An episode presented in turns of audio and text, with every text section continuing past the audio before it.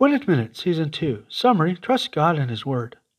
Trusting God and His Word is essential for the rescue or salvation that God has made possible from sin and death.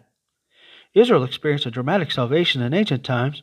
First, it was a serious tenth plague that released Israel from harsh slavery in Egypt and a stubborn Pharaoh, something similar to what had been bitterly commanded against them around the time of Moses' birth.